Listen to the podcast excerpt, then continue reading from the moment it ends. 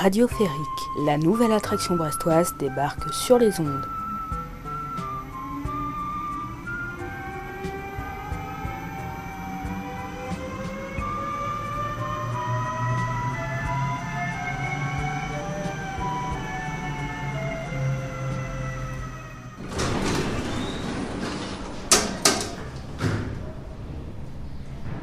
Salut, bienvenue à toutes et tous à bord de Radio Férique, un podcast made in Brest desservi par le téléphérique. C'est notre deuxième émission déjà et on l'enregistre pile lors de la journée internationale du podcast. Vous saviez ça les gars? Ah bah ça, ça tombe bien alors. Voilà, c'est beau. hein. C'est beau. Tu nous apprends quelque Et chose. ben voilà. On va commencer comme d'habitude, puisque c'est notre deuxième émission, je pense qu'on peut parler d'habitude, par un petit tour de table. Devant moi se trouve notre euh, monsieur cinéma slash série slash média personnel, j'ai nommé Franck Wax, ça, ça va Salutations cordiales, tout va bien. Bon. Aujourd'hui, tu vas nous parler du film Housebound, je le prononce bien Magnifique, Ouais, j'ai fait de l'anglais. ça se voit, ça s'entend. Merci. Et donc, tu vas nous, nous parler aussi des supports pour euh, regarder films et séries euh, dans son salon. Absolument. Ok. On passe à ton voisin, notre chef maison Périglipouse, avec qui on abordera la question parfois douloureuse du blé noir. Salut Péric. Ouais, douloureuse, pas forcément, non, mais, Ah, mais la, la Savou- digestion n'est pas facile pour tout le monde, savoureuse. sache-le. savoureuse. Ah, c'est ah, c'est totalement faux, ça c'est impossible. Ah, si, c'est très possible. Je m'inscris en faux contre la- Ça commence. l'indigestibilité du On blé parle noir. déjà de transit et on n'a pas commencé. Ouais, Ouais, ça- euh, là, là, il va y avoir gros débat. Je vous invite à, à continuer à nous écouter. Le troisième mousquetaire, c'est Toto Sportif, qui nous parlera architecture. Bien sûr. Euh, et surtout de sport. Ouais, aujourd'hui, tu vas nous emmener faire un tour sur les cours de tennis où il se passe pas mal de choses. Et euh, tu nous donneras aussi quelques tuyaux pour parier sur l'avenir. Voilà, en gros c'est ça. Le tennis et puis euh, les pronos de l'actu, voilà, les matchs de l'actu. Super. Et c'est moi, Tata Guéli, qui referme ce cercle et qui vais démarrer, si ça ne vous ennuie pas, les hostilités. Et pour ma part, j'ai décidé de vous embarquer euh, là tout de suite dans une balade sonore au cœur d'un événement emblématique de Brest, la foire Saint-Michel. Alors j'ai dit foire Saint-Michel pour celles et ceux qui ne seraient pas du coin, n'auraient jamais mis les pieds à Brest ou dans le Finistère, voire carrément ne seraient même pas bretons, pourquoi pas, euh, tout est possible. Mais il faut... Voilà, exactement. Mais il faut que vous sachiez, pour ces gens-là, qu'ici on ne dit pas Foire Saint-Michel, jamais, personne. Ici on dit Foire Saint-Mich. Merci.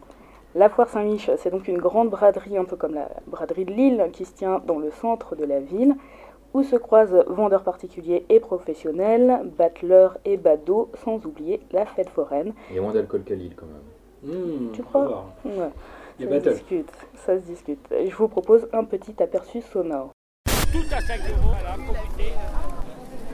Pour qu'elle dit également, pensez à aménager votre petit dos et celui de votre mari. Il y a du deux roues, du quatre roues, du six roues, du toilé, du vinyle de l'isotherme, qui se plie en deux, qui se plie en trois. Profitez-en, on a du choix.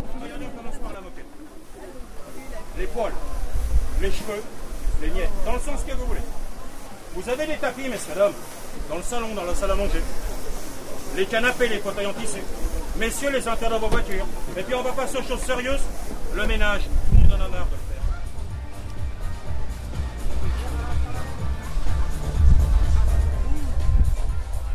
tout ce qu'il faut ici. De la musique de 1995. Ah. Exactement, il y en a qu'on les références. Alors, malgré mes recherches, j'ai pas réussi à trouver la date d'origine de cet événement, mais elle pourrait remonter au XVIIe siècle, voire même avant, quand elle se tenait encore à Saint-Renan. Vous savez, la, la ville natale de Benoît Hamon. Salut Ah, Ben. tu veux dire. Saint-Renan, Ah, exactement. Vous étiez perdu. Bref, c'est donc un, un temps fort de la vie brestoise, comme nous l'a confirmé à Toto et à moi, puisque Toto m'accompagnait. Effectivement. Voilà. Marius nous a confirmé que c'est un temps fort de la vie brestoise. Et Marius est un jeune vendeur qui y va depuis son plus jeune âge. On l'écoute. Les jeudis du port, je pense, c'est les- vraiment les deux choses qui vraiment euh, incarnent euh, Brest euh, dans ce côté euh, festif et euh, il y a des choses qui se passent. quoi. Donc les jeudis du port, on y fera peut-être un tour euh, l'été prochain, qui sait? En attendant, il faut expliquer que cette année voyait le retour à une fête plus traditionnelle, après plusieurs années placées sous le sceau de la sécurité. Et ça faisait plutôt des heureux, à en croire à nouveau Marius et un vendeur professionnel. Euh, L'année dernière, il faisait, faisait pas beau en plus, le jour de la fin Saint-Mich, donc il y avait pas beaucoup de monde. Euh, ça faisait vide, euh, c'était assez oppressant parce qu'il y avait des barrières, il y avait des policiers un peu partout, on les voyait beaucoup plus.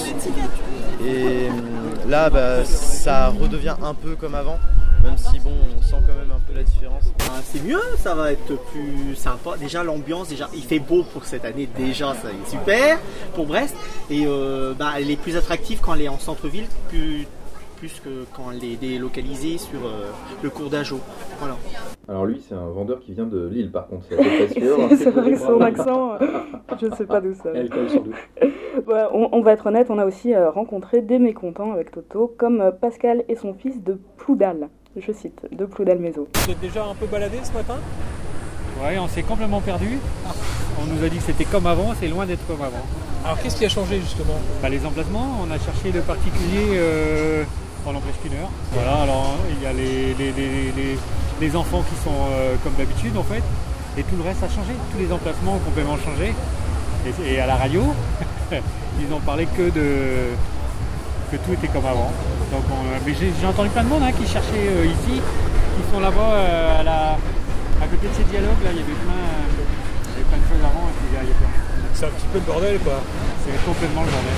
Un joyeux bordel quand même. Ouais, ouais, Ouais, vrai, ouais, ouais, ça va. Maintenant qu'on a trouvé, on est bien. Donc finalement tout va bien, heureusement que Toto est là. Je voulais finir cette balade sonore sur la place de la Liberté, le centre névralgique de la ville réservé aux jeunes vendeurs.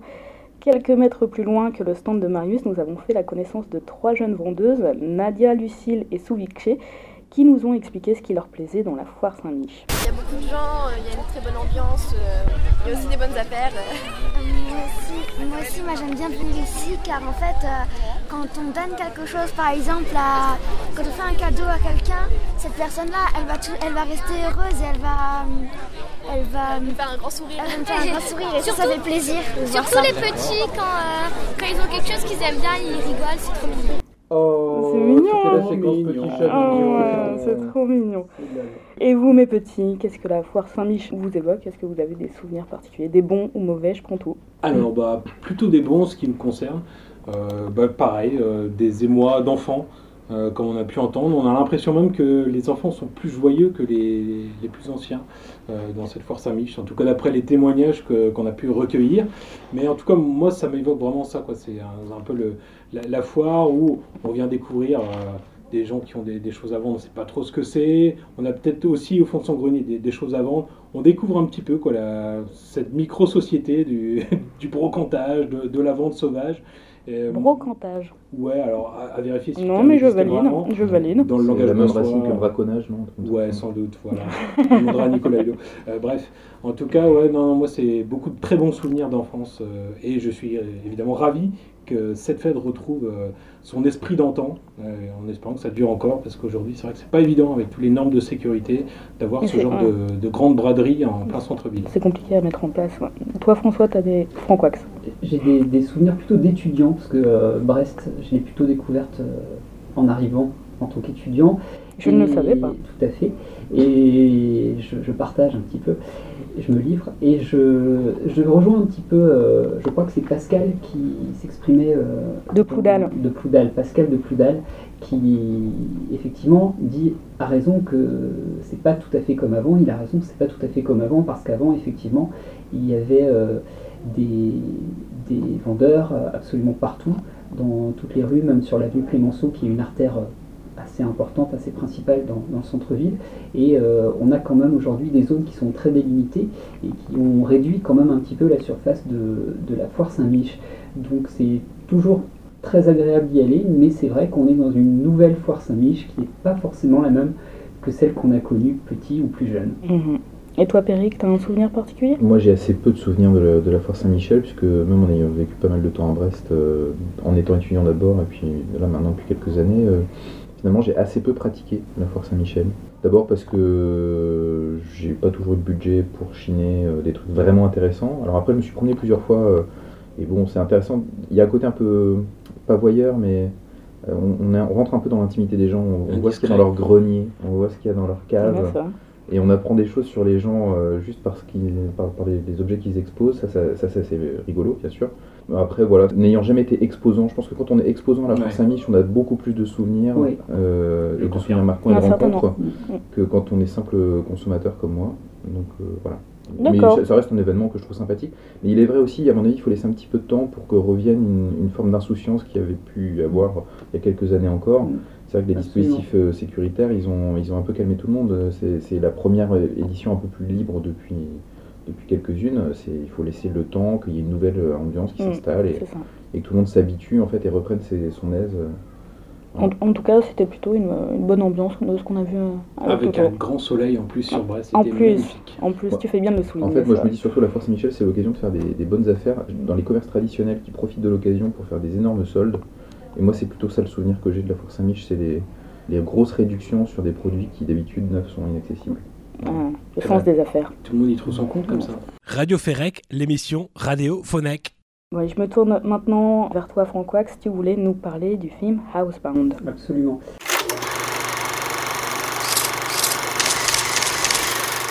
Alors cette semaine, euh, les petits bichons, j'ai une nouvelle merveille qui nous vient de, de Nouvelle-Zélande. Euh, le fait que ce film ait le même pays d'origine que celui du mois dernier est un pur hasard. Euh, je tiens à dire, je ne fais pas de fixation sur cette contrée lointaine et je reçois aucune compensation financière euh, Je n'en crois rien. se passe des choses de là-bas. Je vous assure, c'est la vérité. Euh, Housebound, c'est le titre du film dont je vais vous parler aujourd'hui. Euh, c'est un film inclassable, dans le sens où, même après l'avoir vu plusieurs fois, euh, je ne sais toujours pas s'il s'agit d'une comédie, d'un psychodrame familial ou d'un film d'horreur. Euh, mais après tout, c'est peut-être pas très important et vous vous ferez votre propre idée, je vous impose rien du tout. Vous êtes libre.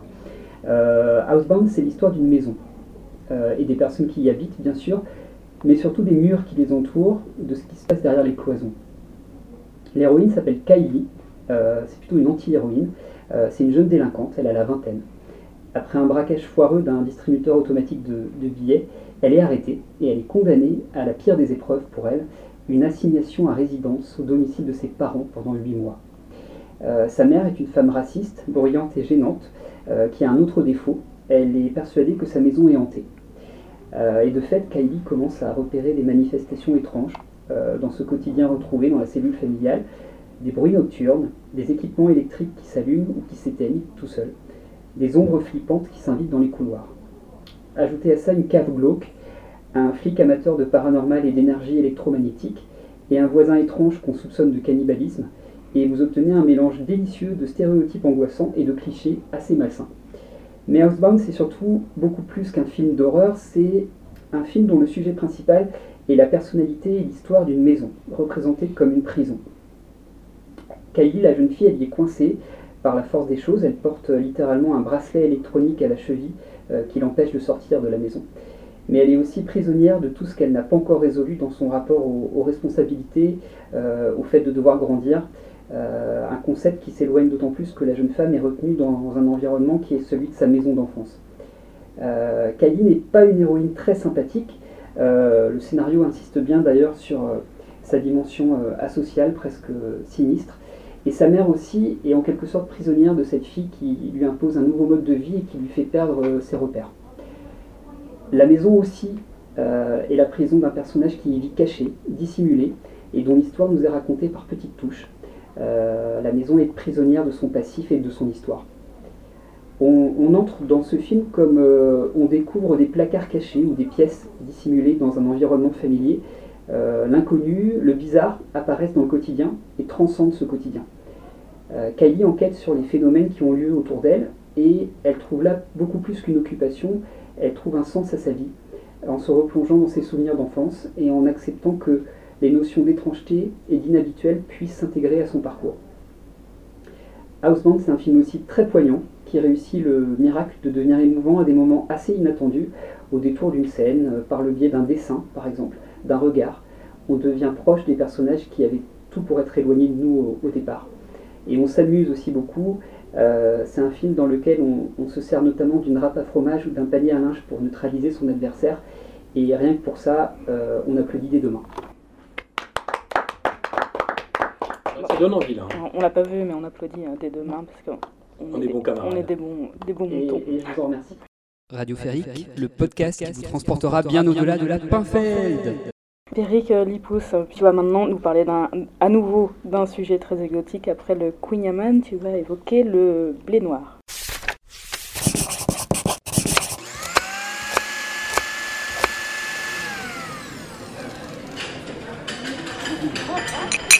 Oui, alors exotique, euh, je suis pas certain que ce- ce terme convienne au blé noir en Bretagne.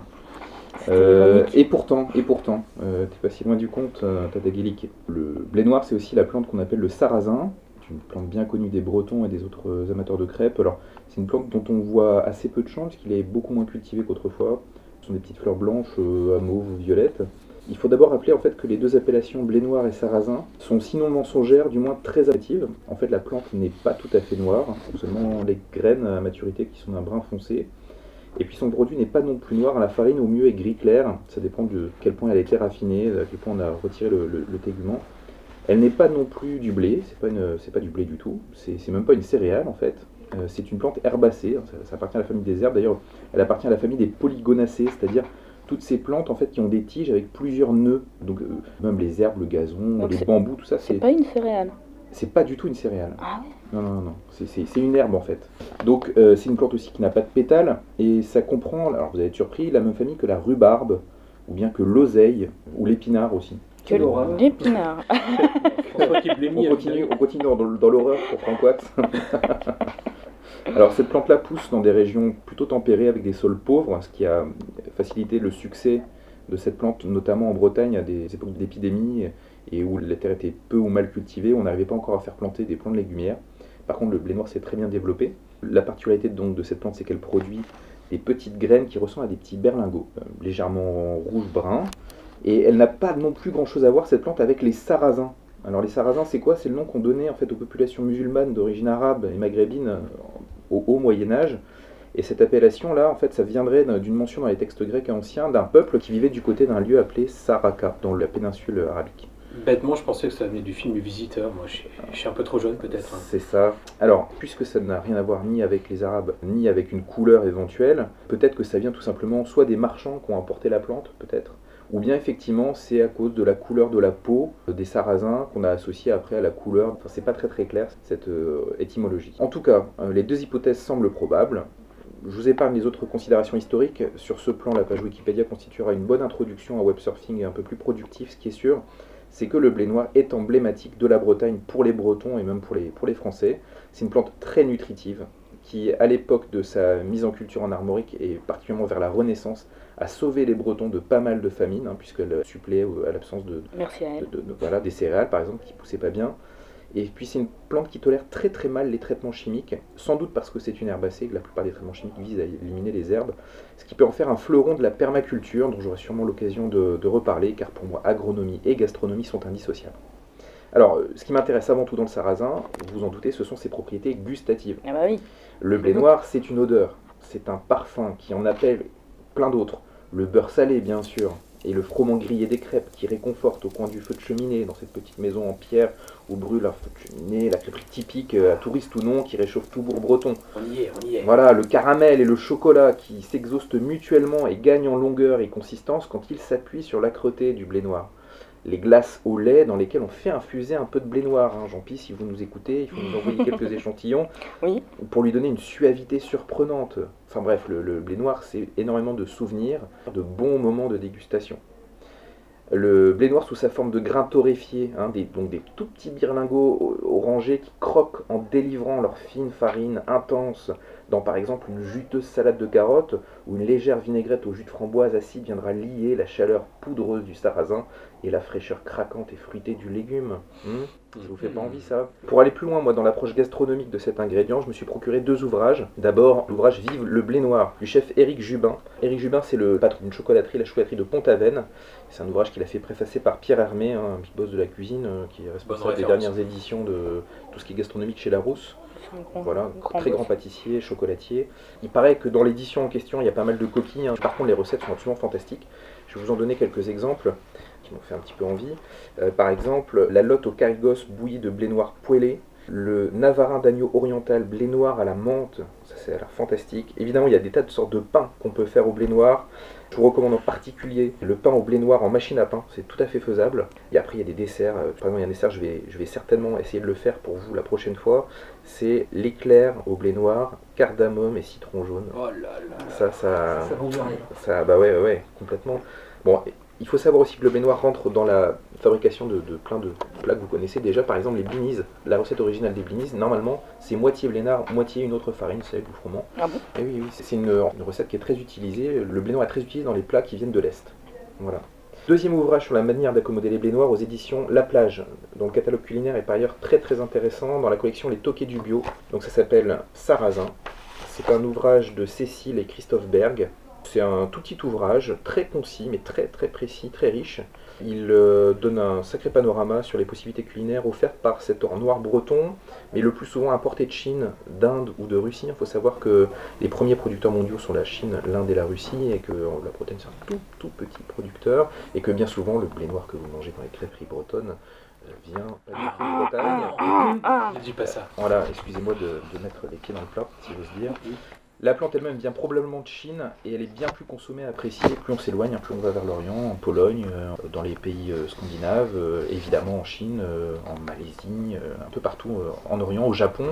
Il y a par exemple des, des pâtes très connues qui, qui viennent du Japon. Euh, et puis nous on a aussi des pâtes en. Alors c'est plutôt le nord de l'Italie, euh, dans les Alpes, c'est les crozets. Vous avez peut-être déjà mangé ça, c'est des toutes petites pâtes carrées, donc on fait des gratins. Voilà. Et pour finir, une lecture moins utilitaire, alors c'est un troisième ouvrage que j'ai trouvé à la médiathèque du Relais Carillon, euh, qui fait partie du réseau des médiathèques avec celle de Brest qui nous héberge. Euh, c'est un ouvrage de Colette Vléric qui s'appelle Le Blé Noir, c'est un roman. Alors Colette Vléric euh, a fait paraître cet ouvrage aux presses de la Cité en 2002. C'est une romancière qu'on pourrait qualifier de régionaliste qui a obtenu le prix Bretagne en 98 pour La fille du goémonier. hein, une idée des thèmes qu'elle affectionne. Ouais, peu. ouvrages sont des récits très dialogués, des scènes de genre comme on en peignait au 19e siècle pour instruire les bourgeois de Paris sur la vie des campagnes. Vous en avez tous vu exposer dans, dans les, les musées euh, qui, qui exposent ce type de peinture du 19e. Euh, de fait, dans Le Blé Noir, Colette raconte la vie d'un moulin, euh, ça va te plaire ça, Toto, de l'Abervrac, Ah là là. qu'elle appelle Moulin Vieux. Alors il y a un site qui s'appelle Moulin Vieux du côté de Gouenou, mais le moulin en question dont elle parle, c'est un autre moulin, il y en a plein hein, du côté de, de, de l'Abervrac, de l'Aberbenois, où on fabrique cette fameuse farine de sarrasin indispensable à la préparation du kik à farce, plat Léonard, hein, qui fera l'objet chronique très certainement. Mhm. Alors l'écriture euh, de Colette Véléric euh, est très simple, hein, c'est pas de la haute littérature, c'est pas, c'est pas, voilà, c'est pas hyper sophistiqué. Il y a des, il y a une succession de dialogues, des descriptions parfois un peu laborieuses, mais hyper riches en vocabulaire et intéressantes sur le métier de meunier, sur la vie dans les moulins, la vie rurale, tout au long du XXe siècle, puisque c'est une saga familiale. Un papy qui tient un moulin qu'il a lui-même reçu de sa, de sa famille et qui transmet à ses- sa fille et puis sa petite fille. Un peu Et comme on- euh, les feuilletons de France 3. un petit peu comme les feuilletons de France 3, et donc on, a- on apprend quand même beaucoup de choses. euh, Donc voilà, c'est assez plaisant, c'est divertissant et en même temps c'est instructif. Voilà. Pour finir, je signale, en lien toujours avec le blé noir, euh, deux spécialités bretonnes euh, que- qui sont commercialisées, qui sont euh, des grands succès avec le blé noir. D'abord les, les petites galettes de la biscuiterie de Saint-Michel, des petites galettes de blé noir euh, absolument fantastiques, excellentes, et alors trempées dans le café c'est un, un miracle.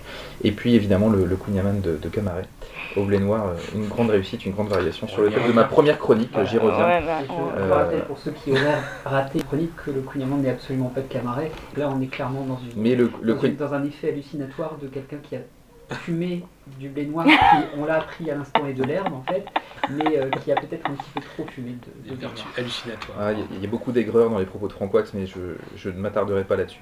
Donc, le- moi j'ai une question maintenant euh, pour vous c'est à part le sucre, le beurre et le blé noir, quel ingrédient choisiriez-vous pour représenter la Bretagne? Oula, Oh. bonne question. Bah, pour moi, je pense que ce serait le sel, en fait. Parce que Le le, beurre salé, le beurre caramel le, beurre sel, salé, qui vrai. effectivement est peut-être euh, lié à tous les ingrédients que tu viens de citer, mais euh, le sel, pour moi, il est euh, présent euh, quasiment dans, dans toutes les bonnes choses bretonnes, en fait. Ouais, Ouais, alors, tu fais bien d'attirer là-dessus, parce que je, je, je viendrai dans une prochaine chronique, peut-être pas sur celle du Afar, mais pourquoi est-ce que le sel est aussi important en Bretagne? Je, je te donnerai quelques Un petit explications là-dessus. teaser. Ouais. Oh, comment ça fait plaisir ça. Et Toi, Toto Chrono Alors, je ne vois pas d'autres ingrédients qui pourraient mieux représenter la Bretagne. Par contre, je suis un peu surpris que tu n'aies pas du tout parlé des crêpes. C'est quand même euh, le plat essentiel à base de, de blé noir tel qu'on le connaît. Alors là, c'est un, un oubli volontaire de ta part? Est-ce C'est que volontaire. Voilà. Peut-être qu'il y aurait une Alors, prochaine je- chronique sur les crêpes en Je- en fait, non, je l'ai- je mentionné en tout début parce que, parce que les crêpes de blé noir, voilà, c'est vraiment le cliché. Le blé noir, c'est les crêpes. On dit galette euh, quand on s'éloigne vers euh, l'est de la Bretagne. Euh, nous, ici, on dit les crêpes, hein, attention, il Mhm. faut faire attention à ça. Euh, non, non, je vais pas me- je vais pas me m'étaler sur les crêpes. pas le dire. Je vais pas m'étaler sur le bilic. En, en l'occurrence, il y aura d'autres occasions d'évoquer ce sujet.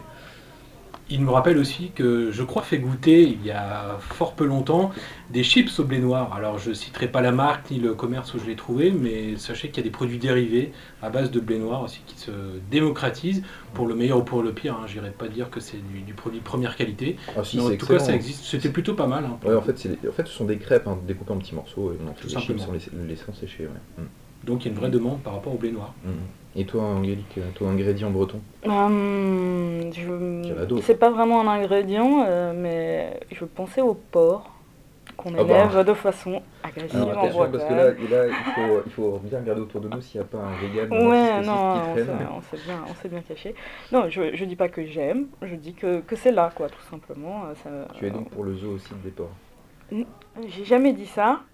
J'ai jamais dit ça. Ne va pas nous énerver ta, ta Perry. Non, non, je sais pas comment me défendre. Après, je vais avoir une meute de vegan à mes trous. ça- Non, je veux penser. Ou alors, je veux penser aussi à, à l'oignon euh, rouge de, de Roscoff. L'oignon, rosé, pardon. l'oignon Rosé Ouais, on Ah. dit rosé, ouais. Non, rouge, c'est euh, quand il a trempé dans un petit peu de vin, Ah, bah, ouais, c'est comme ça que je le trompé. C'est comme ça que tu le consommes. hein. On a- Avec Radio Férique, envoyez-vous on air.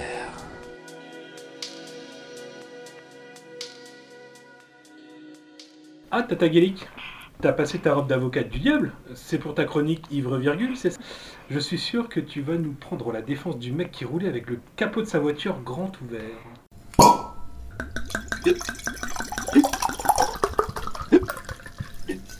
Exactement, messieurs les jurés, exactement. Et que dire, que dire si ce n'est que cette triste histoire nous donne un bon aperçu de notre époque aux passions volatiles qui, à l'heure des réseaux sociaux, passe d'une polémique à l'autre à la vitesse d'un clic de souris et oublie d'un jour sur l'autre la cause de son indignation de la veille. Je n'en veux pour preuve que la chronique de Toto sportif du mois dernier. Souvenez-vous, en juillet, les Bleus nous ramènent la Coupe du Monde à la maison. La deuxième étoile sur le maillot, la France exulte, chante sa joie dans les rues, fait la fête. À peine deux mois se sont écoulés et il semble que l'on ait tout oublié de la ferveur du supporterisme. Mon client, lui, n'a rien oublié. Sa passion à lui, il l'a chevillée au corps. C'est elle qui l'a mené au Roison Park en ce dimanche après-midi où notre, son club de cœur, les Rouges et Noirs, jouait contre le PSG. Devant le spectacle grandiose offert par les Rouges et Noirs, mon client a renoué avec l'enthousiasme estival. En plus fort encore, il serait sans doute vain d'essayer de traduire par des mots les émotions qui peuvent traverser une supportrice, euh, un supporter du Stade Rennais quand son club joue si bien. Mon client ce jour-là, une joie qui souvent, si souvent, trop souvent, l'avait fui les saisons passées. Alors mon client a fait ce que tous les Français ont fait en juillet. Il a fait la fête. Il a un peu bu, il a un peu fumé. Et même lorsqu'il a découvert son véhicule endommagé sur le parking du stade à la fin de la rencontre, cela n'a pas affecté son enthousiasme. Porté par la victoire de son équipe, oui bon, une défaite euh, 1-3, mais peut-on vraiment parler de défaite quand on mène 1-0 à la mi-temps face au PSG de Neymar et Cavani? Pose, je pose la question. Je pose la question.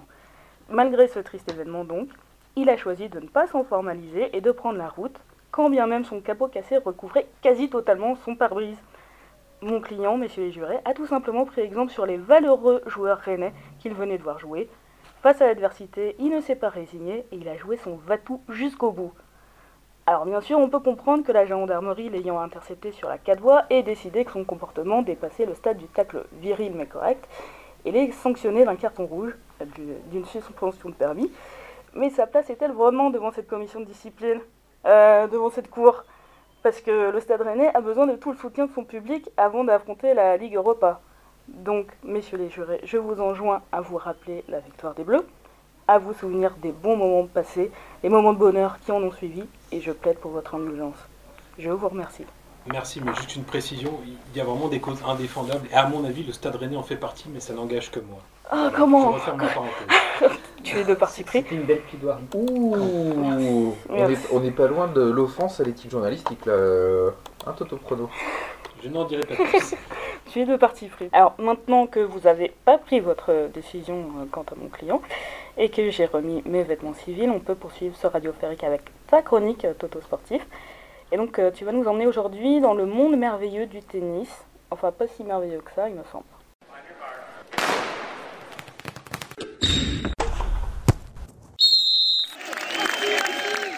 On va passer euh, du ballon rond à la petite balle jaune. Et les amis, je vous le dis tout net d'entrée, rien ne va plus au pays de la petite balle jaune. Ces dernières semaines, les polémiques se sont multipliées, et notamment lors de l'US Open à New York, avec des coupables tout désignés, les arbitres. Du haut de leur chaise, deux d'entre eux ont particulièrement choqué par leur comportement. Le premier, dans le rôle du good cop, s'est permis de jouer les psys en plein match pour remotiver Nick Kyrgios, 27e joueur à l'ATP, sous les yeux médusés de son adversaire du Faruk Herbert. Une scène complètement surréaliste, surtout que l'Australien, alors mené 6-4, 5-2, a ensuite refait surface pour se qualifier au tour suivant. Mais quelle mouche a donc piqué Monsieur Lagani, suédois de son état? C'est absolument scandale. Voilà, on est d'accord là-dessus. Surtout quand on sait que le coaching est formellement interdit dans les grands tournois, c'est encore plus absurde. L'arbitre fautif, en l'occurrence, a écopé de deux semaines de suspension. C'est quand même un minimum, hein, je trouve. Autre style plutôt bad cop cette fois, lors de la finale d'âme, toujours à New York, la situation a viré au clash entre Serena Williams et l'arbitre portugais Carlos Ramos. Hors d'elle, l'américaine a fini par craquer nerveusement, se privant ainsi d'un sacre attendu au profit de la japonaise Naomi Osaka. Ce qui nous a valu une belle sérénade devant les micros juste après en conférence de presse. Écoutez. J'ai juste l'impression que le fait que je doive subir ça est un exemple pour la prochaine personne. Une personne qui a des émotions et qui veut s'exprimer et qui veut être une femme forte. Elles seront autorisées à le faire à cause d'aujourd'hui. Peut-être que ça n'a pas marché pour moi, mais ça marchera pour la prochaine personne. Voilà, et merci au traducteur hein, passage pour cet excellent travail. d'élocution, Traduire du. Serena, c'est pas simple. En fait, la, la diva Serena, on a fait des caisses hein, sur cette affaire, où elle a aussi sa part de responsabilité, mais en tout cas, l'incident témoigne d'un vrai malaise, un malaise qui va parfois se nicher dans le détail, comme cet avertissement adressé quelques jours plus tôt à la française Alizé Cornet pour avoir, tenez-vous bien, remis son t-shirt à l'endroit. Alors, faut-il y voir de l'incompétence, de la malhonnêteté, voire du sexisme dans l'attitude des arbitres au tennis? Certes, entre les subtilités du règlement et les caprices de certaines stars du circuit, féminines et masculines hein, d'ailleurs, c'est vrai qu'il y a parfois de quoi y perdre son latin. Il n'empêche, ces récents débordements interpellent, surtout quand on sait que la Fédération internationale a apporté son soutien à l'arbitre portugais qui a fait tourner Serena en bourrique. Une chose est sûre, il y a du coaching à faire au plus haut niveau de ce sport. Trop facile de jouer tout le temps à chat perché. Mais laissons les arbitres tranquilles, car ce n'est pas le seul point de discorde actuellement dans le monde du tennis. Non, l'autre sujet chaud du moment, c'est la réforme de la fameuse Coupe Davis. Une compétition centenaire qui voit les grandes nations s'affronter le temps d'un week-end, en simple et en double, avec son lot de surprises et d'émotions. Ah, on se rappelle tous de la victoire des Mousquetaires en 91 à Lyon, euh, contre les de Pete Sampras et André Agassi, du Saga Africa lancé par Yannick Noah, alias le Didier Deschamps du tennis français. C'était beau, non? Eh bien tout ça, c'est terminé.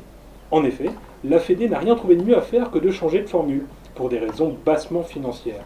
Et ce, dès l'année prochaine. Désormais, la phase finale de Coupe Davis, ultra sponsorisée, réunira 18 équipes nationales pendant une semaine sur terrain neutre. Adieu les ambiances survoltées et les parties haletantes, sacrifiées sur l'autel du sport business. Évidemment, ce changement provoque un rejet quasi général parmi les joueurs, mais peu importe, the show must go on. En attendant 2019 donc, il reste une finale de Coupe Davis classique à jouer. Ce sera fin novembre à Lille. Un certain France-Croatie. Eh, ça ne s'invente pas. Alors, histoire de finir en beauté, on souhaite à Noah et ses mousquetaires le même succès que celui des footballeurs tricolores l'été dernier pardon, en Russie. Après ça, comme disait l'autre, on pourra mourir tranquille. À moins que la Lever Cup, lancée en 2017 sur le modèle de la Ryder Cup au golf, ne vienne relancer l'intérêt autour de la petite balle jaune, Hmm, pas si sûr. Heureusement, il nous reste Federer, Nadal et Djokovic pour rêver encore un peu. Ces trois monstres sacrés, tous trentenaires aujourd'hui, continuent à se régaler sur les cours, et nous avec. Une certaine idée du tennis, une certaine beauté du geste, plus que jamais menacée de disparition au profit de compétitions plus formatées et donc moins humaines. Tels des robots, les meilleurs joueurs n'auront bientôt plus le droit à la moindre défaillance, encore moins au geste d'humeur. Et attention, Hawkeye is watching you. Ben, je vais vous dire, si c'est ça le tennis de demain, je crois que je vais passer mon tour. Moche ce que tu dis. Oui, ça fait un peu flipper, hein, Ouais. je trouve. Je suis pas sûr d'être tout à fait d'accord avec toi. moi. Alors justement, qu'est-ce que vous en pensez de tout ça? Est-ce que vous n'avez pas l'impression, un peu comme moi, que le tennis devient du grand n'importe quoi? Moi, je trouve pas, non. Non, non, je, je trouve que le Hawkeye, c'est euh, une très très bonne chose, que ça évite euh, bien des situations problématiques, même si des fois ça paraît surprenant. Pour le coup, Serena Williams s'est complètement plantée ce jour-là. euh, voilà, est c'est- d'accord. c'est- c'est- pour le coup, c'est pas l'arbitre qui était en faute, mais bien elle. Euh, elle a été sanctionnée à, tout à fait à juste titre. Elle a eu le soutien euh, assez surprenant de euh, Billie Jean King euh, qui a dit mais oui c'est vrai c'est sexiste et tout ça. Or peu de temps après il y a des stats qui sont sortis, les hommes sont bien plus sanctionnés que les femmes et pour, des raisons tout à fait surprenantes. Elle, elle a été sanctionnée pour coaching, même son coach Patrick Mouratoglou a, reconnu qu'il y avait effectivement matière à sanctionner. Donc dans son cas il y a vraiment un pétage de plomb de sa part à elle. Au contraire du, du cas de l'arbitre de, de l'arbitre qui vient euh, qui vient coacher, qui fait gagner le match en fait, euh, Nick Kyrgios, ça, Oui, parce qu'il a, il a gagné après, il, Il a, a gagné il est le- le remonté. match, il il a- gagne le ouais. match derrière. Se fait faire Et balayer par Federer au tour suivant. C'était contre un Français C'est contre, Ouais, contre donc, euh, donc euh, non, on n'aime pas Le ça. français, à la limite, euh, craint une sanction pour ses déclarations. C'est-à-dire qu'il a dénoncé la, la situation. On a eu peur qu'il soit sanctionné pour avoir critiqué Ah l'arbitrage. ouais, Oh Mais derrière, il y Ah, a eu mais- le soutien quand même de tout le circuit, notamment Federer. Et heureusement, parce que sinon, il aurait probablement, lui, été sanctionné. Et après, sur ce que devient le tennis, bah non, il devient spectaculaire. Ils sont en train de chercher des moyens de raccourcir les matchs. C'est plutôt inquiétant de se dire que ça repose, que le succès du tennis repose sur Federer, euh, Djokovic et Nadal, parce que ceux-là vont pas, que ça, faire long feu. Enfin, Federer, c'est sûr, il va pas Ça faire fait long une feu. bonne dizaine d'années qu'ils sont tous les trois sur le circuit, voire plus pour Federer. Ouais, et bah, presque 20 ans maintenant, et euh, ils sont plutôt en, en- en bout de course qu'autre chose. Enfin, peut-être pas sont- Djokovic, mais euh, Ils Nadal sont et... tous les trois numéro 1, 2, 3 à l'ATP, hein, je, je le dis au passage. Ouais, mais, mais, mais ça repose essentiellement sur eux. C'est-à-dire que la, la Laver Cup repose sur le fait que Federer y soit, par exemple. Voilà, c'est lui l'organisateur, voilà, c'est ça. Donc, euh, bon, je suis pas certain que l'argent change grand-chose à la compétition. C'est pas parce qu'il y a un terrain neutre qu'il n'y aura pas des supporters, par exemple. Il y aura des supporters. Ce sera moins Le- chaud quand même l'ambiance a pris. L'ambiance de la Laver Cup ou même de la compétition qu'ils font en Inde, là, elle est fabuleuse. C'est très fun, c'est ouais. ambiance exhibition, donc c'est une bien meilleure ambiance que la plupart des matchs où on entend juste bam, deux hommes euh, crier comme ça euh, à chaque coup de raquette. Non, je suis, moi je suis, je crois pas que ça change grand chose au spectacle. euh, voilà, l'absence de nationalisme Ouais, n'est je- pas forcément une mauvaise chose. Oui, moi j'ai j'ai pas bien saisi en fait, euh, mais c'est parce que je, je, je pense que je m'intéresse pas de près au tennis, mais je vois pas bien où, où est le problème. Bah, en fait, là, c'était une sorte de topo général hein, sur les dérives actuelles, Ouais, dans ouais. le sens du, du tennis, qui sont assez nombreuses. Et après, effectivement, les problèmes et les solutions ne sont pas les mêmes d'un cas à l'autre. hein. La Coupe Davis euh, n'est pas le même contexte, évidemment, que, que des grands tournois ATP, avec des codes très précis. Mais euh, voilà, en globalisant, moi, en tout cas, j'avais l'impression qu'on va davantage, toujours davantage vers le sport business et qu'on en oublie justement le côté humain. Euh, on parle aujourd'hui de, voilà, de joueurs comme Federer, Djokovic, Nadal qui sont marquants, mais on, on peut aussi se replonger justement à l'époque de Yannick Noah, de McEnroe, voilà, des joueurs qui sortaient un peu du rang, qui avaient une qualité. On a l'impression que ça s'aseptise vachement. Quoi. Alors c'est peut-être une impression. Ouais, mais- euh, ouais, McEnroe, euh, Borg, bon, ça Ouais. fait vraiment super longtemps, quoi. J'ai envie de dire, c'est pas depuis, depuis là maintenant que ça s'aseptise, quoi. Si, Ah si je m'intéresse pas au tennis, c'est en partie pour ça. Même, bon, je vais sans doute dire une énormité, mais Federer ou Nadal, moi je trouve, bon, peut-être Federer, c'est ouais, peut-être sans doute joli à regarder, mais Nadal, euh, c'est pas très beau. Et puis de toute Ah, façon, je on sait qu'il gagne à la plus. fin, quoi. Mais force est de reconnaître que ce sont des grands champions. Ah oui, bien sûr, hein, non, je nie pas ça, mais s'ils jouent euh, plus euh, en équipe, même pas nationale, mais parce que la Laver Cup, ça va être ça, ça va être l'Europe contre, le reste le du monde. du monde, ça. Mais pourquoi ça changerait l'ambiance ou, euh, Non, non, c'est simplement qu'on ça va justement dans cette tendance de créer des compétitions un petit peu hors sol, artificielles, alors que euh, bah, des Roland Garros, des Flushing Meadows, des Wimbledon, c'est quand même magnifique. Mais il ne faudrait pas que, ces grands tournois-là disparaissent au profit de nouvelles compétitions qui répondent davantage aux critères euh, du sport business. Voilà ce que je voulais dire. D'accord. Et toi, Franck, t'en penses quoi? Deux choses. La première, c'est lié à ce que, ce que tu disais, Toto, sur la, la question de- des rapports humains. Tu parlais de Billie Jean King tout à l'heure. Il y a un film récemment qui est sorti qui s'appelle Battle of the Sexes, Ouais, euh, qui est- avec qui est Emma Stone, hein. qui est très bien, où elle interprète le rôle de Billie Jean King, de cette joueuse qui a défié un joueur masculin sur le terrain. Et là, on était clairement dans un enjeu humain, dans un, un- une question de société, dans des rapports euh, d'humanité, clairement sur la question du masculin, du féminin, de la combativité, d'énormément de, de choses qui pourraient euh, retrouver un petit peu ce que tu vois un peu disparaître ou que tu vois un petit peu se réduire. Et ça me fait beaucoup penser à ça. Effectivement, c'est un film qui est plein d'humanité et qui pour moi ne fait référence à rien du tout de ce que je vois aujourd'hui dans les matchs, absolument. Et puis la deuxième chose à laquelle je pensais, c'est la question de l'arbitrage, euh, qui revient beaucoup dans, ce que tu disais. Moi, je ne suis pas forcément un grand amateur de, de, sport parce que je méconnais beaucoup, tout, toutes sortes de sports, mais la question de l'arbitre, la place de l'arbitre dans le sport, c'est une place qui m'a toujours un peu interpellé. Ce rôle absolument euh, inquestionnable parfois, ou qui souvent est effectivement euh, un petit peu le support d'une frustration de la part de beaucoup de gens, de joueurs et de supporters, mais qui est un, statut indéboulonnable en fait. D'ailleurs, je suis très surpris que l'arbitrage vidéo soit arrivé si tard dans énormément de sports. En fait, ça, c'est quelque chose qui, qui, me surprend énormément dans la mesure où euh, clairement il y a des, fautes qui sont visibles mais qui sont euh, absolument euh, pas du tout reconnues comme telles. Et c'est un une place que je n'ai jamais vraiment comprise, en tout cas la place de l'arbitre pour moi, c'est un, un, mystère. Ah, parce que si, si, on aborde la question de la vidéo, euh, là ça va partir en, en fight euh, je pense, donc je, on, on, va, on, voilà. va, on va passer à autre chose si tu veux bien. Féric, il me semble que tu avais vu passer un tweet.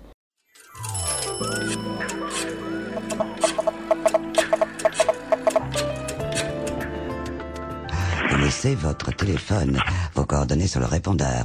Oui, alors on a eu euh, deux, euh, deux, petites communications là euh, à destination de Radio Férique. D'abord, bon, je suis désolé, c'est de, de, ma chronique que, ça tient. Comme par hasard. De, de Père Arboutoc de PS4 qui écrit Périclipous, espèce d'ignare, tu as commis une grossière erreur lors de ta première chronique. Queen ne signifie Oui. pas pain, mais gâteau. Oui. La prochaine fois, vérifie tes sources à bon entendeur. Alors, je, je, j'ai un- j'ai un- je- je m'excuse à genoux devant Père Arboutoc, je suis, je suis vraiment désolé. Vraiment, euh, c'est vrai, j'ai fait une erreur, Oui. voilà, je le Oui. reconnais. Effectivement, Queen signifie gâteau, ce qui fait qu'on retrouve l'appellation Queen dans bien d'autres choses que le Queen Amman, qui signifie gâteau au beurre. Voilà, excusez-moi. Et tu sais comment on dit pas? Bara. Voilà. Ouais. voilà Sympa la famille en tout cas, PS4. Ouais, ouais, c'est c'est un peu violent. Je... Bon, bon. Alors, ils vous ont épargné apparemment. Par contre, on a eu un. un- alors, à l'inverse, on va finir sur une note positive. hein. Oui. Un tweet de The Real Donald T, Washington DC. Ah, je connais pas. Ouais, félicitations à Radio Férique, les gars, vous faites un travail formidable. Votre émission est merveilleuse. C'est de très loin le podcast le plus pas comme ces méchants de CNN et France Inter qui racontent que des infos d'informations sur moi. Vous, les gars, vous êtes les plus binaires sur le plan des 1 et des 0 diffusés sur Internet depuis le début de l'histoire de l'humanité et même avant. Vous êtes géniaux et inutile de préciser que je suis une source d'inspiration pour vous. Amusez-vous bien, comme on dit à Porto Rico. Je trouve que c'est un encouragement dont on doit s'enorgueillir, non? Absolument. Merci Donald. Merci à, à nos amis portoricains.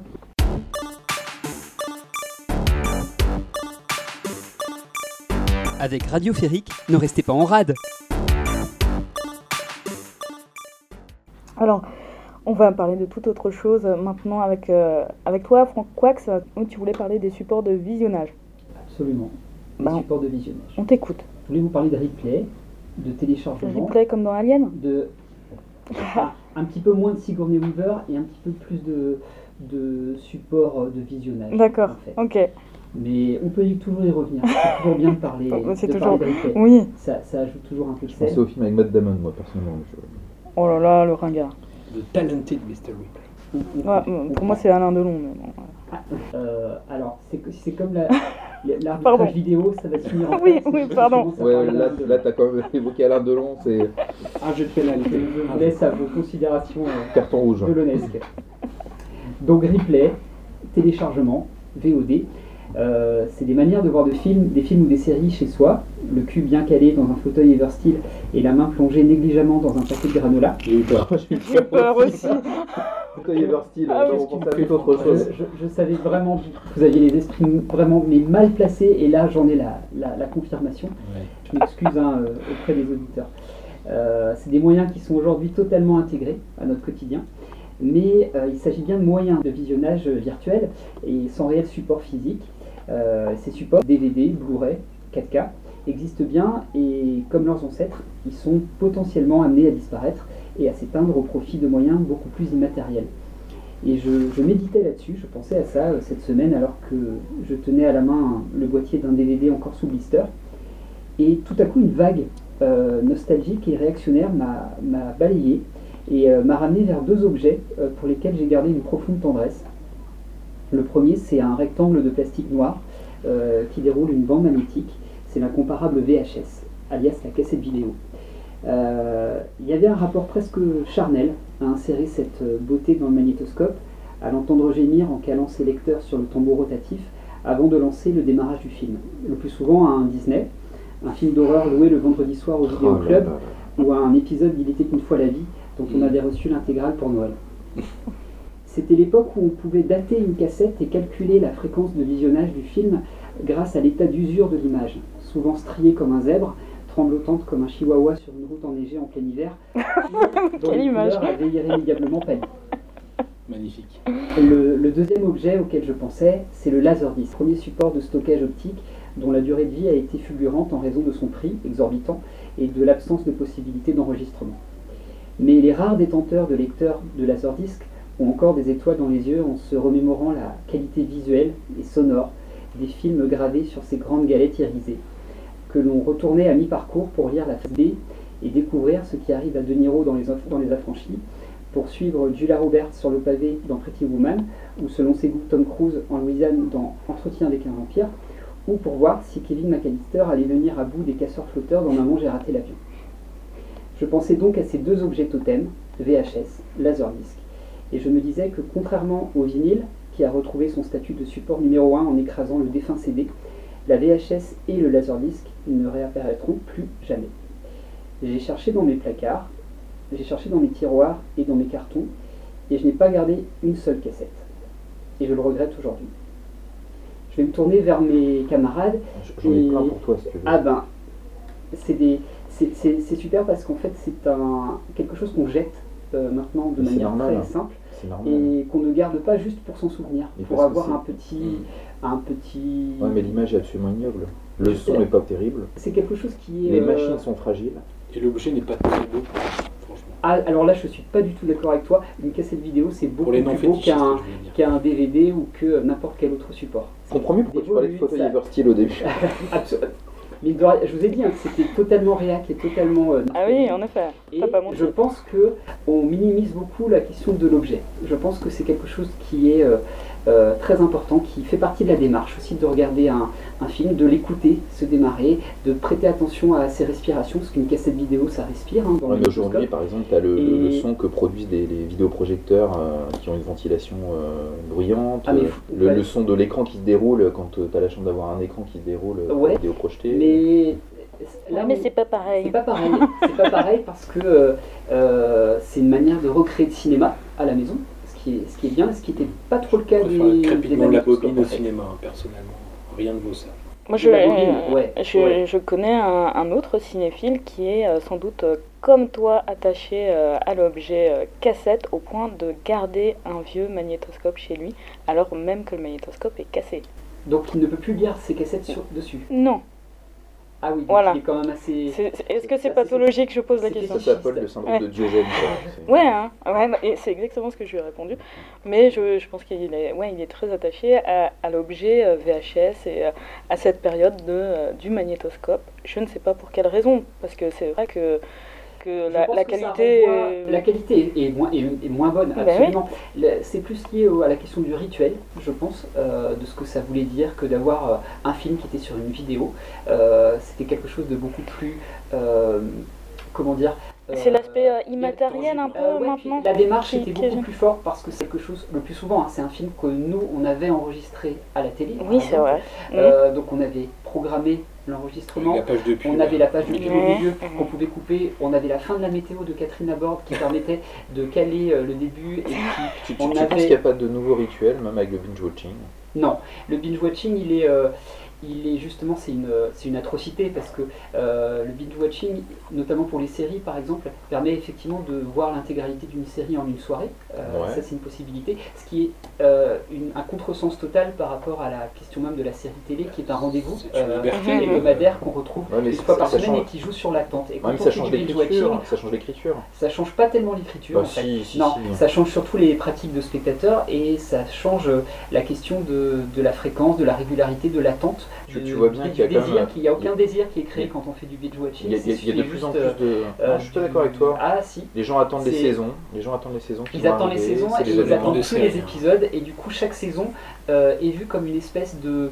de magma euh, euh, Non, informe qui, non, est, non, euh, je suis pas qui d'accord avec toi. permet de ne pas isoler les épisodes et de ne pas leur donner d'identité. Non, je, je suis pas du tout d'accord avec toi. Et- C'est comme les chapitres d'un roman. Euh, Un roman, tu prends, euh, Un, un gros roman, tu vas peut-être prendre une dizaine ou une vingtaine d'heures à le lire euh, en prenant ton temps, il y a des chapitres, et, aujourd'hui il y a pas mal de, séries qui tiennent compte du fait qu'il y a du binge-watching et qui donc écrivent leur scénario avec une façon un peu différente de gérer leurs arcs scénaristiques, qui, qui gèrent un peu différemment les, les fins d'épisodes. Euh, effectivement, avant, quand c'était projeté toutes les semaines, il fallait susciter un intérêt particulier à la fin de l'épisode pour, la- pour que les gens reviennent la semaine suivante. Là, c'est vrai que c'est en train de disparaître, ça, le, le petit, euh, le petit- ça a disparu le déjà petit depuis un twist. certain temps et ils n'ont pas attendu le fait d'avoir- d'avoir du binge-watching. Non, non pour mais, changer mais- la mais la manière. fin- Euh, mais les twists finaux de- d'épisodes, c'est quelque chose qui, qui existe encore dans certaines séries et qui n'existe plus du tout dans d'autres, justement parce que maintenant, les, les- les gens, quand ils écrivent les séries, ils les écrivent sur la durée des 12, 13 ou 14 heures dont ils disposent en fonction de la production.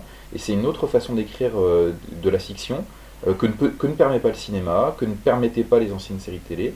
Et euh, moi je trouve ça intéressant parce que ça correspond à différents formats. Par exemple, si tu compares avec la littérature, ça correspond à différents form- formats de Mais littérature. je, je, je dis pas que c'est que c'est pas intéressant, je pense que c'est c'est juste que c'est pas des séries, je pense que c'est plus un- une œuvre qui est découpée en plusieurs euh, morceaux, mais qui n'a ouais, ou qui n'a pas de qui n'a pas du tout, je pense, de valeur en tant qu'objet série, en tant qu'objet de, de série. Ce qui, télé. ce qui est sûr en tout cas, c'est que hum, le fait de consommer comme ça en, en binge-watching, ça change vraiment le, oui, le, la mémorisation en tout cas de ce, qui s'est- de ce que tu as vu.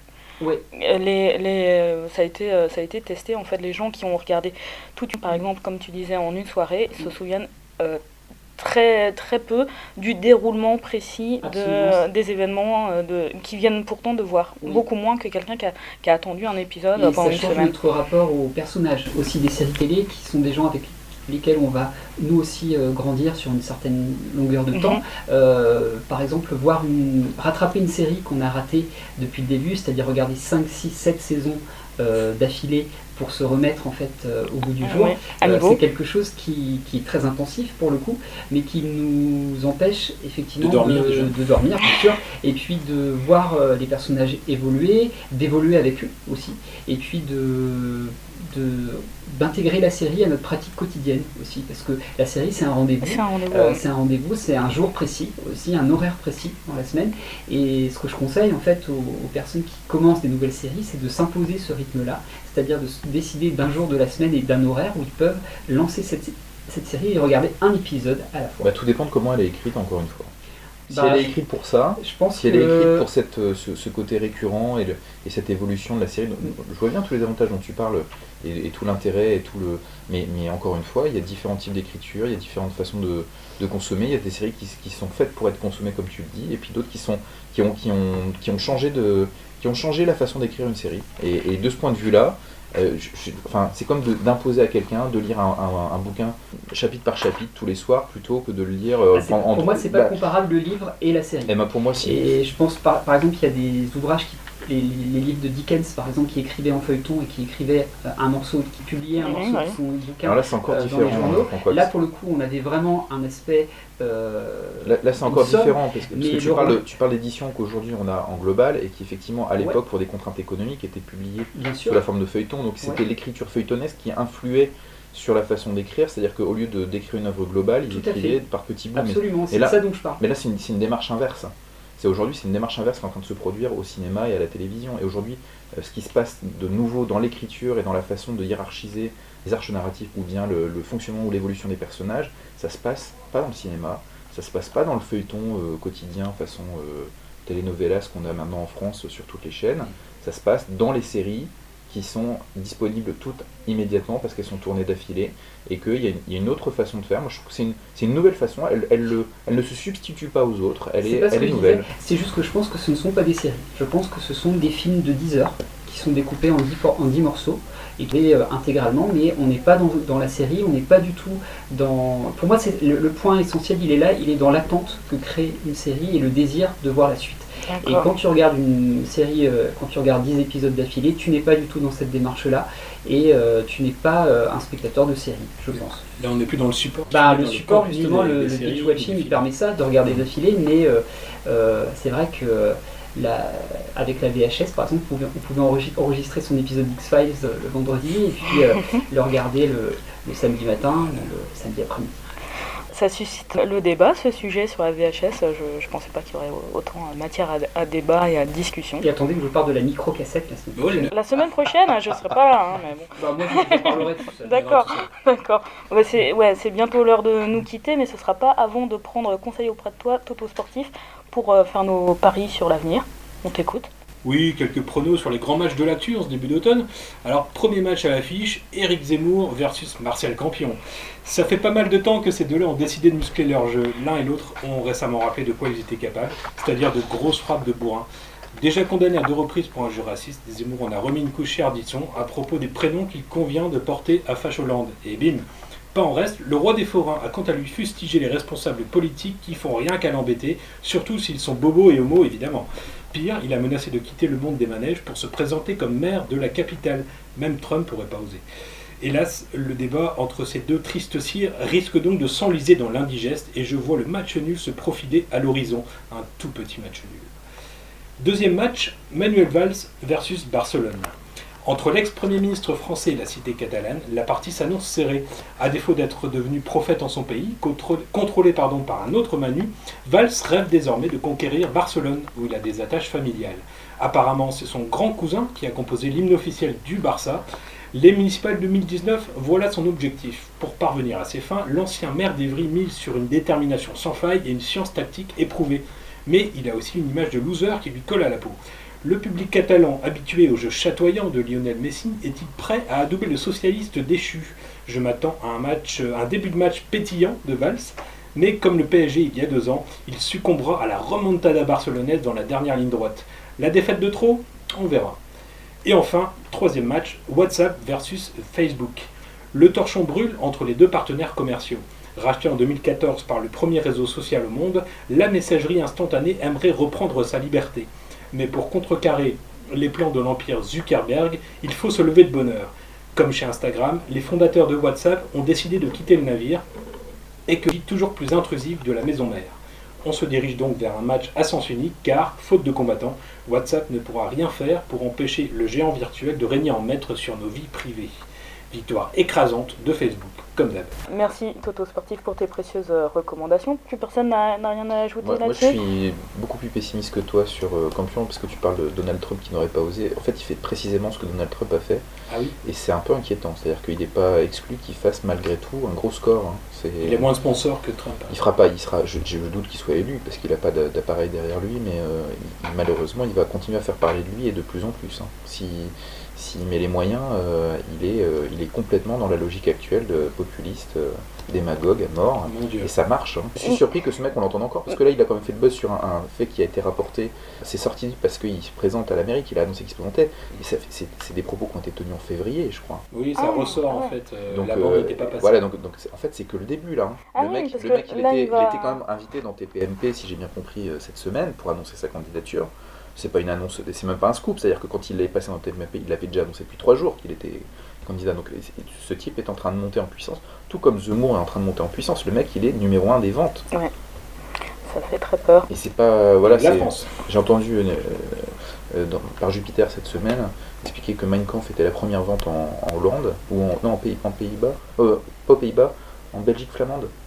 Depuis crois. quand ouais. Cette année là Ouais, ou en Hollande, je sais plus. Ouais, voilà, il me semble. Ça sent bon? Pays bataves. Voilà, Ah, et voilà. que euh, Zemmour était numéro un des ventes. C'est quand même. euh, Ah oui, non, ça. On n'est pas sur un match euh, nul qui va faire pchit, on est sur, un, sur une addition des forces. Ah ben, c'est- c'est joyeux tout ça, c'est joyeux. On va se quitter sur euh, cette note euh, joyeuse. Ouais. On vous Et, fait plein de bisous quand même. C'est mignon. On se fait des câlins. Ouais, voilà. C'était tellement mieux C'est avant. dur de hein, finir par Marseille. Ouais, ouais, Campion, ouais. c'est- là. C'est c'est un peu hardcore. c'est un peu hardcore, exactement c'est le terme. Et normalement, on se retrouve en toute logique le mois prochain, les amis. Ouais. Avec plaisir. Toi aussi, Pierre euh Ouais, normalement je serai là, ouais. ouais. si je si j'ai pas une indigestion d'ici là. Ok. Bon bah d'ici là, chers auditeurs et auditrices, euh, n'hésitez pas à nous faire euh, parvenir vos commentaires sur les réseaux sociaux. On est sur Twitter, et sur Facebook. Vous tapez Radio Férique et vous nous trouvez. Et vraiment, euh, nous, Histoire qu'on ait un vrai courrier des lecteurs, s'il vous plaît. Voilà, ça nous ferait vraiment plaisir, ça nous permet de nous améliorer, de progresser, euh, il y a de la marge. Donc euh, n'hésitez surtout pas. On vous dit euh, au mois prochain. Voilà, le téléphérique arrive. Attention au départ. Nous arrivons à la station Jean Moulin, descente côté gauche, à bientôt. We are arriving at Jean Moulin Station. Please get out on the left. See you soon. Emon borreru de narzaouler Jean Moulin, disney da Blaze, et la voix hentai.